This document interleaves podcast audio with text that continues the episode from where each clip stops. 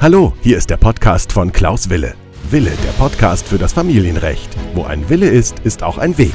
Herzlich willkommen und es geht auch gleich los. Herzlich willkommen zu meiner neuen Podcast-Folge. Mein Name ist Rechtsanwalt Wille und ich freue mich, dass ihr wieder dabei seid. Dies ist wieder eine neue Podcast-Folge. Es geht diesmal um das entfremdete Kind. Die Folge lautet also Entfremdung des Kindes. Was kann man überhaupt tun? Fragezeichen. Das heißt, äh, die Frage, die ich mich, mit der ich mich hier beschäftige, ist natürlich ein sehr komplexes Thema und ich kann im Grunde genommen natürlich nur gewisse, ich sag mal, Bereiche ansprechen, denn das Thema ist so so vielfältig in vielen äh, Facetten zu betrachten, dass man das natürlich nicht in einer Podcast-Folge klären kann, die vielleicht, ich sage es mal, zwischen 10 und 20 Minuten dauert. Auf die Idee gekommen bin ich, weil ich ein Feature, ich glaube es heißt Feature beim Bayerischen Rundfunk gesehen habe, von einem Tom Noga, der sich mit dem Thema nämlich beschäftigt hat. Der hat sowohl ein Interview geführt als auch ein Feature veröffentlicht, was so circa eine Stunde geht. Und das Thema lautet, glaube ich, sowas wie äh, Albtraumentfremdung, wenn Kinder den Kontakt abbrechen. Das ist gerade frisch rausgekommen und ich habe mir das angehört und ähm, hatte mir dann so meine Gedanken gemacht, denn in diesem Interview kommt im Grunde genommen die Rechtsanwälte kommen im Grunde überhaupt nicht vor. Ich habe zwar einen ganz kleinen Einspieler und auch ein anderer Kollege hat auch einen Einspieler, aber die Rechtsanwälte sind dort vollkommen außen vor gelassen. Und da meine ich, dass auch Rechtsanwälte eine sehr erhebliche Rolle in diesem Verfahren bilden, denn sie können sozusagen diese Verfahren wesentlich verschlimmern als auch verbessern, so nenne ich das mal. Und viele haben ja den Eindruck, dieses Thema wird dann unter diesen Parental Alienation Syndrom gefasst, also PASS wird es abgekürzt. Es gibt aber wohl neuere Untersuchungen, wo man das nicht so ganz einfach, ich nenne es jetzt mal, drunter fassen kann. Ja, heute möchte ich so ein bisschen auf die juristische Komplexität eingehen und auf die, ja, ich nenne es jetzt mal, auf die Schwierigkeiten, die man auch aus Anwaltssicht hat. Denn wir sind ja auf der einen Seite Interessenvertreter, aber viele sind natürlich auch Elternteil, das heißt Väter oder Mütter. Und da ist es natürlich so, dass sie sozusagen da schlagen zwei Herzen in der jeweiligen Brust. Ja, und bevor man also im Grunde genommen über das Thema Entfremdung spricht, muss man natürlich erstmal klären, ja, was heißt das eigentlich? Was bedeutet Eltern-Kind-Entfremdung? Eine Grundsituation ist ja häufig so, ein Paar trennt sich. Vorher war alles noch in Ordnung, dann nimmt ein Elternteil das Kind mit aus der Wohnung, aus der gemeinsamen Wohnung und der andere Elternteil ist derjenige, der quasi nur Umgangsrecht hat. Ich sage nur, weil natürlich viele Eltern, und das wird häufig von Richtern und von Jugendämtern und Verfahrensbeiständen vollkommen übersehen, diejenigen, die das Umgangsrecht nur noch haben, die verlieren natürlich den Alltag mit den Kindern. Das heißt, der Alltag für die Kinder ist aus meiner Sicht nur noch bei demjenigen, der das Kind hauptsächlich betreut. Eine nicht unübliche Umgangsregelung lautet ja hier in Deutschland, der nicht betreuende Elternteil oder der Umgangsberechtigte nennt man das auch, der hat das Kind sozusagen vielleicht von Freitag bis Sonntag oder wenn es gut läuft auch von Freitag bis Montag und zwar alle zwei Wochen. Und wenn es wirklich optimal läuft, dann hat er vielleicht noch in der Woche einen halben Tag oder so. Mehr gibt es, ich sage mal, in dem regelmäßigen Lauf nicht. Es ist jetzt so, dass es natürlich viele verschiedene Umgangsregelungen gibt, aber diese ist sozusagen eine der Umgangsregelungen, die aus meiner Sicht nicht unüblich ist. Und Jetzt zeigt sich häufig, dass danach die Probleme auftauchen, wobei ich jetzt schon mal darauf hinweisen möchte. Diese, ich sag mal, dieses Phänomen Eltern-Kind-Entfremdung tritt nicht nur auf, wenn sozusagen die Parteien sich trennen, sondern häufig auch auf, wenn ein äh, Umgangsverfahren oder ein Sorgerechtsverfahren eingeleitet wurde von einem der Elternteile. Und man kann dann erkennen als Rechtsanwalt relativ schnell, dass dort eine, ich nenne es jetzt mal, Veränderung in dem Verhalten des Kindes stattfindet. Und da gibt es natürlich verschiedene Möglichkeiten. Zum einen ist es so, dass, und das ist natürlich der, der Fall, der häufig gesehen wird, aber der meines Erachtens aber nicht der einzige Fall ist, ja, dass zum Teil das Kind instrumentalisiert wird. Das heißt, das Kind wird von dem Elternteil, der das Kind betreut, zumindest ist es häufig so, wird in irgendeiner Weise negativ gegenüber dem anderen Elternteil eingestellt. Eine andere Situation ist dann, dass das Kind im Grunde genommen absolut überfordert ist mit der neuen Situation und er sich quasi zurückzieht. Dann kann es aber auch sein, ja, dass ein Kind auf einmal eine ganz neue Rolle in dem Eltern-Kind-Geflecht einnimmt, dass nämlich der elternbetreuende Kinder, äh, der kinderbetreuende Elternteil hier das Kind quasi wie so ein Partnerersatz wird. Und natürlich ist dann häufig dann auch so eine Art Loyalitätskonflikt damit noch umfasst und so weiter. Also es gibt verschiedene Eigenschaften, die dann das Kind einnimmt oder beziehungsweise Rollen, die das Kind dann auch einnimmt. Ja, das ist natürlich so, dass dann auch äh, manchmal auch so ist, dass ein Kind sich äh, quasi vor den anderen stellt, schützend stellt, weil er meint, dass derjenige mehr Unterstützung braucht als der andere. Also es gibt da verschiedene Möglichkeiten und ich will mich jetzt nicht zu sehr auf die psychologische Ebene heben. Erstens bin ich kein absoluter Spezialist und zum anderen bin ich ja auch erstmal nur für die Rechtsbetrachtung. Und das Problem ist dann häufig, dass viele Anwälte erstmal von den veränderten Verhältnissen gar nicht sofort in Kenntnis gesetzt werden. Das liegt zum einen daran, dass die Mandanten vielleicht sowas gar nicht sofort als Eltern-Kind-Entfremdung wahrnehmen. Das heißt, dann fällt mal der Umgang aus. Das Kind ist dann wiederum krank. Oder es gibt dann andere Termine, die dann vorgeschoben werden. Das muss ja nicht zwingend immer sofort eine Eltern-Kind-Entfremdung sein. Und was soll der Anwalt oder die Anwältin tun? Soll die dann sofort immer mit der Holzhammer-Methode vorgehen und sagen, ja, äh, da wurde ein Termin, also ich nenne es jetzt mal abgesagt und sofort ist im Grunde genommen sozusagen hier eine Eltern-Kind-Entfremdung zu sehen. Denn das ist natürlich so das Problem für den Juristen. Auf der einen Seite muss er natürlich sehr sensibel sein auf die Veränderungen in dem Eltern-Kind-Geflecht, aber auf der anderen Seite darf er natürlich auch nicht auf jede kleine Äußerung und auf jede kleine Verhaltensänderung sofort immer aggressiv reagieren. Und in diesem Feature von Tom Noga kam dieser Aspekt meines Erachtens viel zu wenig heraus. Ich meine jetzt ich fand den Feature total toll und so weiter, aber ich hätte mir so ein bisschen gewünscht, dass auch die Rechtsanwälte da ein bisschen mehr sozusagen involviert werden, denn die Rechtsanwälte haben aus meiner Sicht eine entscheidende Funktion dann auch in diesem Fall, weil die Rechtsanwälte sind dann diejenigen, die auch auf diesen Elternteil einwirken können, die also auch sagen können, pass auf, du hast schon wieder, oder passen Sie auf, ich sehe zu meinem Mandanten, passen Sie auf, Sie haben schon wieder den Umgang abgesagt. Und das könnte als Eltern-Kind-Entfremdung gesehen werden da muss man dann vielleicht auch mal die Sicht der Anwälte sehen. Sie sind auf der einen Seite Parteienvertreter. Das heißt, sie machen natürlich nur das, was die eine Partei möchte. Und trotzdem haben sie innerhalb dieses Mandanten-Rechtsanwaltsverhältnisses immer noch die, am ehesten die Möglichkeit, und zwar ohne Druck und ohne Zwang, der ja dann sonst ausgeübt wird von Gerichten, von Jugendämtern, ohne Zwang auf diesen Elternteil einzuwirken. Das heißt, die Rechtsanwälte nehmen hier eine besondere Funktion an, weil der Mandant hat ja diesen Rechtsanwalt gewählt, weil er ihm vertraut. Und deswegen sollte man die Rolle der Rechtsanwälte hier nicht unterschätzen. Es ist dann so, dass man natürlich dann auch sich fragen muss, ja, also erstmal natürlich, woran erkennt man das Ganze? Das habe ich ja schon versucht, ein bisschen herauszuarbeiten. Und äh, so dieses einmalige Absagen oder die einmalige Krankmeldung, finde ich, ist jetzt, kann man nicht sofort als Eltern-Kind-Entfremdung ansehen, sondern es muss natürlich schon etwas Dauerhaftes sein. Und das Kind muss dann quasi, muss sein Verhalten so stark verändert haben, dass es dann auch dauerhaft den Umgangskontakt entweder meidet oder zumindest ähm, ja auch manchmal ähm, in Frage stellt. Und da will ich jetzt auch, auch nochmal drauf eingehen, auf einen Punkt, der mir in diesem Zusammenhang auch wichtig ist. Kinder sollen natürlich zu beiden Elternteilen den Kontakt haben und das finde ich auch sehr wichtig und ich kämpfe auch dafür, sowohl für Mandantinnen als auch für Mandanten, denn das Phänomen betrifft nicht nur Väter, sondern es betrifft auch Mütter, das muss man ganz klar sagen.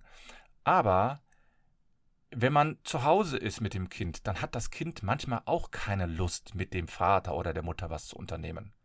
Dann finde ich, dann darf man nicht sofort sozusagen drauf gucken und sagen, ja, das ist jetzt hier schon eine Eltern-Kind-Entfremdung oder da ist eine Gefahr. Wenn ein Kind mal sagt, ich habe heute keine Lust, den Vater oder die Mutter zu sehen, dann ist das auf der einen Seite bedauerlich, und das soll natürlich nicht heißen, dass man den Kontakt dann ausfallen lässt. Aber daraus dann immer sofort zu kreieren, oh, das ist wiederum äh, ein klassischer Fall von Eltern-Kind-Entfremdung, das halte ich wirklich für viel zu weit hergeholt. Denn das ist auch ein dynamisches Verhältnis. Ich habe selbst Kinder und wenn ähm, ich meinen Kindern vorschlage, pass auf, lass uns doch mal was unternehmen oder so, dann sagen die auch nicht sofort immer Juhu und ich möchte sofort was. Und insbesondere wenn das, wenn die Kinder dann älter sind, dann ist es auch manchmal äh, sehr schwierig. Das heißt, da muss man dann genau hinschauen. Das, was natürlich Rechtsanwälte, die Möglichkeiten, die, Rechtsanwälte haben, sind natürlich, ich sage mal ganz offen, auch ein bisschen begrenzt. Denn was haben sie für Möglichkeiten? Sie können natürlich erstmal nur tätig werden, wenn der Mandant einem etwas sagt. Das heißt, wenn der Mandant sagt, ich möchte gerne hier diese Frage geklärt haben, also Umgangsrecht und so weiter, dann kann man natürlich mit einstweiligen Anordnungen arbeiten, man kann natürlich auch mit äh, Schreiben arbeiten, man kann auch mit äh, vielleicht äh, hoffen, dass die Verfahrensbeistände sich hier einsetzen oder man kann auch hoffen, dass die Jugendämter hier einsetzen.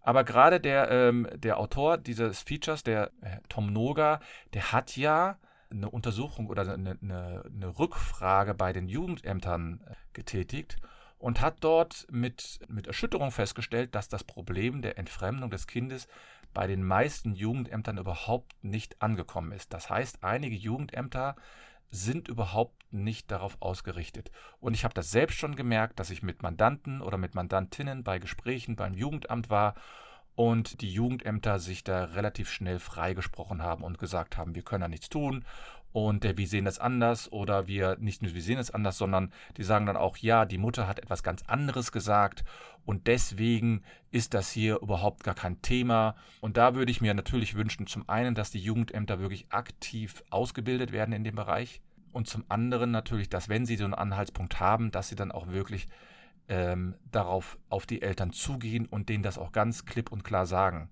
und nicht dieses Verhalten sagen, so, naja, das ist jetzt alles nicht so schlimm. Solange natürlich ein Umgang stattfindet, ähm, ist es vielleicht auch ganz ratsam, nicht sofort immer jemanden damit unter Druck zu setzen. Also wenn ein Umgang, ich sage mal, ähm, alle zwei Wochen stattfindet, dann ist das ja immer noch so ein Fall, wo ich sage, da kann wohl noch keine Eltern-Kind-Entfremdung stattfinden. Wenn es aber dazu kommt, dass die Umgangstermine immer häufiger ab ausfallen oder immer häufiger in Frage gestellt werden, sowohl von Elternseite als auch von Kindseite, dann muss natürlich das Jugendamt meines Erachtens viel früher eingreifen. Und die Gerichte haben natürlich da eine ganz schwierige Rolle. Auf der einen Seite sind sie immer darauf angewiesen, was sagen die Parteien. Dann sind sie darauf angewiesen, was sagt der Verfahrensbeistand und die Jugendämter. Und da ist eben auch eine unterschiedliche Qualität in der ich sag mal, in der Zusammenarbeit zwischen Verfahrensbeiständen und Eltern auf der einen Seite und Verfahrensbeiständen und den Gerichten auf der anderen Seite. Es gibt Verfahrensbeistände, die machen das sehr toll. Die äh, unterhalten sich nicht nur mal 15 Minuten am Telefon mit einem, sondern die kommen dann auch mal raus, schauen sich mal die Wohnung an, ähm, verbringen dann auch Zeit und ja, ich nenne es jetzt mal, kümmern sich dann wirklich aktiv um diese Situation. Ich kenne wirklich einige tolle Verfahrensbeistände oder Verfahrensbeiständinnen, aber ich habe eben auch innerhalb von den Verfahren erlebt, wenn zum Beispiel ein Verfahrensbeistand sich, ich nenne jetzt mal, ähm, verändert. Das heißt, der wird, äh, legt zum Beispiel sein Mandat nieder, weil er sagt, ich kann nicht mehr arbeiten als Verfahrensbeistand. Aus gesundheitlichen Gründen hatte ich zum Beispiel mal einen Fall. Und da merkt man, dass es doch wirklich unterschiedliche Menschen gibt, die auch das unterschiedlich angehen. Dann ist es natürlich so, bis vor kurzem gab es gerade bei Verfahrensbeiständen überhaupt gar keine Fortbildungspflicht. Das heißt, in dem Bereich konnte jeder tätig werden, ohne sich in familienrechtlichen Sachen fortzubilden. Das ist ja jetzt geändert worden. Das ist ein großer Fortschritt, halte ich zumindest dafür. Und das würde ich mir natürlich dann auch wünschen für die Richter. Ich würde den Richtern niemals vorschreiben wollen, dass sie sich in einer bestimmten Art und Weise zu verhalten haben. Zum einen sind Richter rechtlich nun mal unabhängig. Das heißt, ähm, da ist es sowieso schon schwierig, die Richter hier ähm, zu bestimmten Ver äh, Verhalten zu zwingen.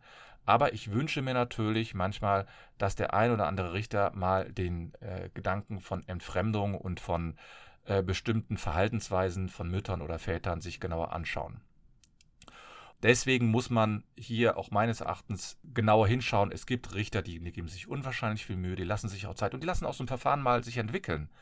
Denn äh, ich habe schon von einigen Gerichten gehört, die machen das dann so, die setzen einen Termin an, der Antrag wird eingereicht, dann kriegt man sofort die Terminsladung und dann äh, wird sofort in irgendeiner Weise entschieden. Sobald entschieden worden ist, bedeutet das natürlich, dass, ja, so schnell kann man das ja dann auch nicht mehr abändern.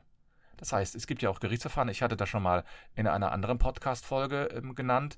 Da ist es so, es gibt einige Gerichte, die sagen, man darf ein Umgangsverfahren nicht alle zwei, alle zwei Wochen oder alle zwei Monate einleiten. Denn das sowas muss auch erstmal gelebt werden.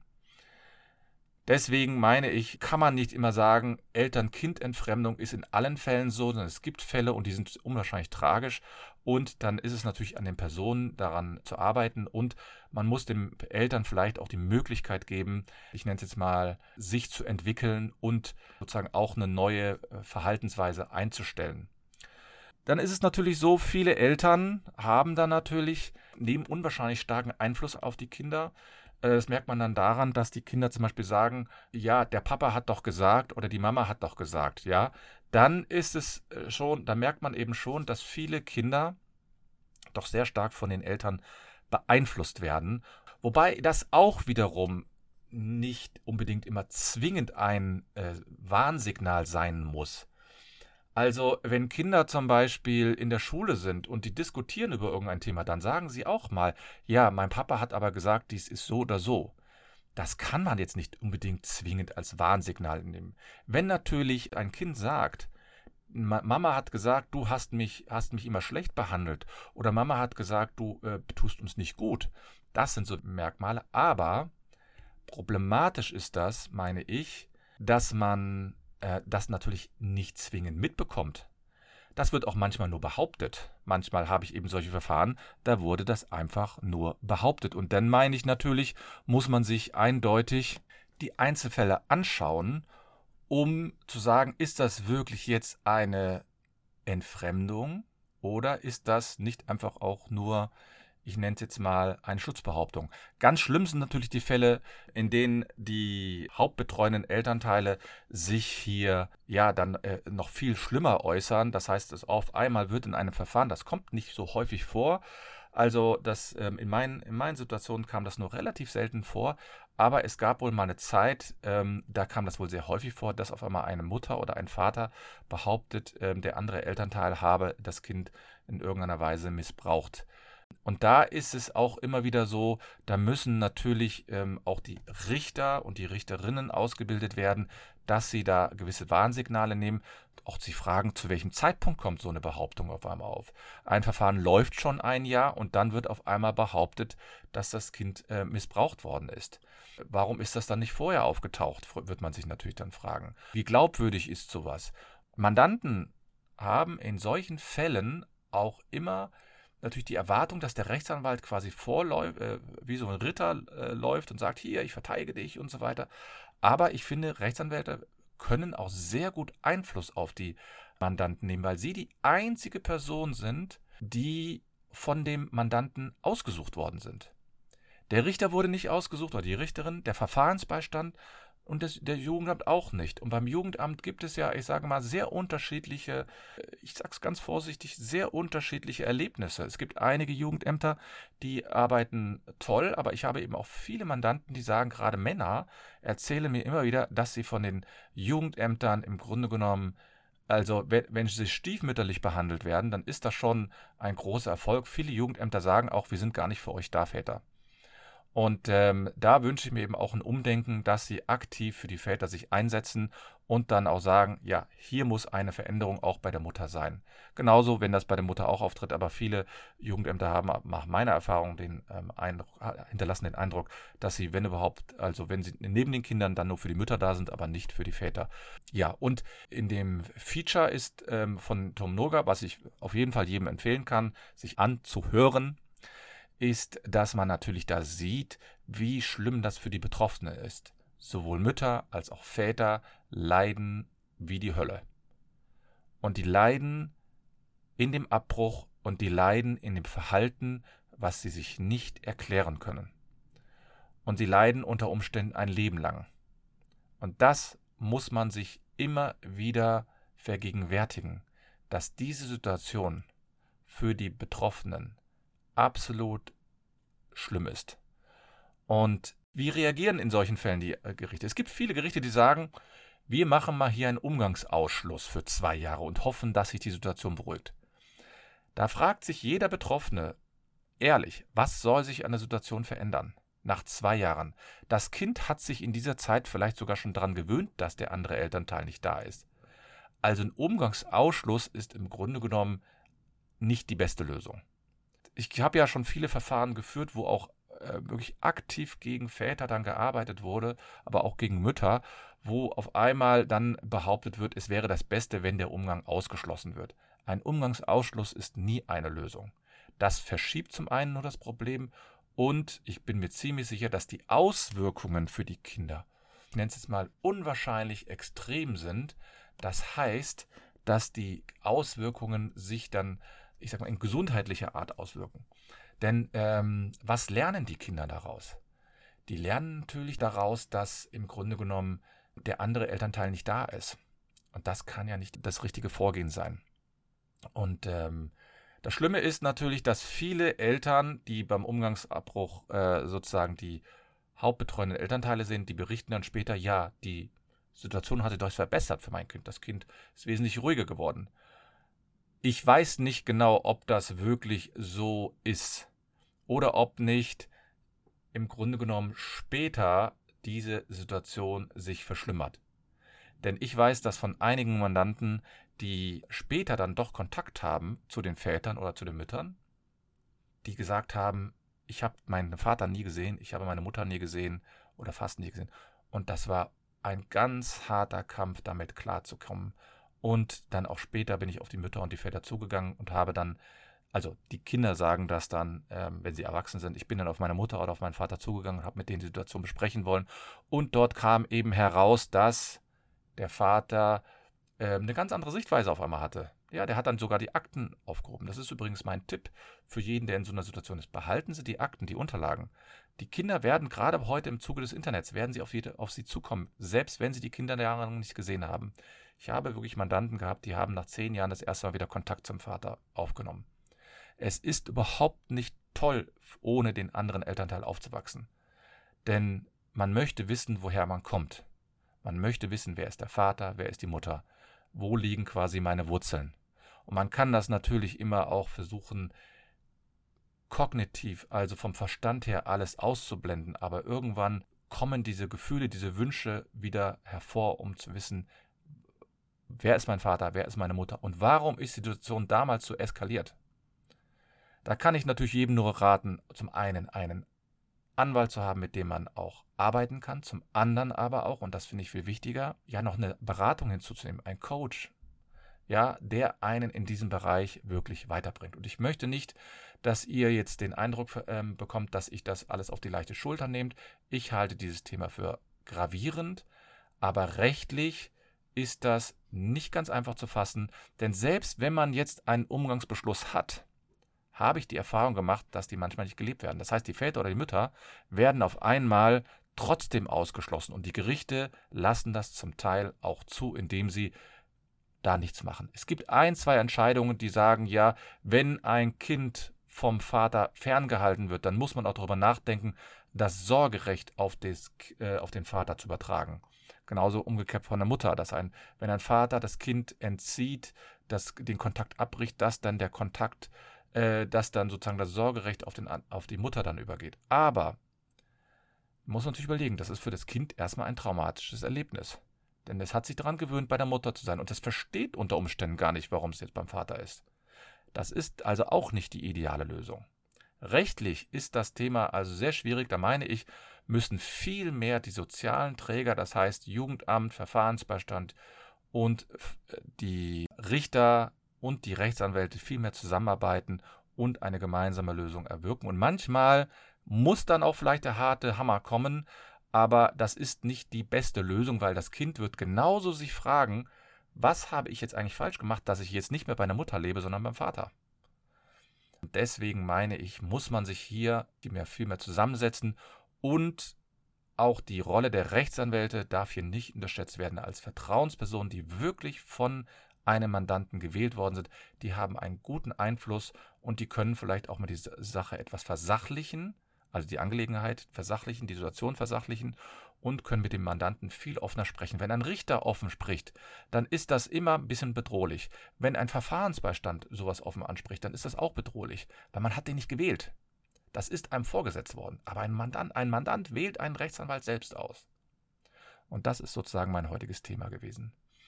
Ich möchte, dass ihr euch darüber Gedanken macht. Wenn ihr irgendwas dazu sagen habt, gerne in, in meine Kommentare. Ihr könnt gerne auch bei mir im Facebook was schreiben oder schreibt mich einfach an anwalt.anwalt-wille.de. Ich habe diesen äh, dieses Feature von Tom Noya einfach mal zum Anlass genommen, ähm, auch mal die Sicht, äh, so ein bisschen die Sicht der Anwälte zu nehmen. Ein bisschen unjuristisch heute, ich weiß, aber man kann ja auch mal als Rechtsanwalt unjuristisch sein. Ich danke euch und wünsche euch einen schönen Tag. Und nicht vergessen, wo ein Wille ist, ist auch ein Weg.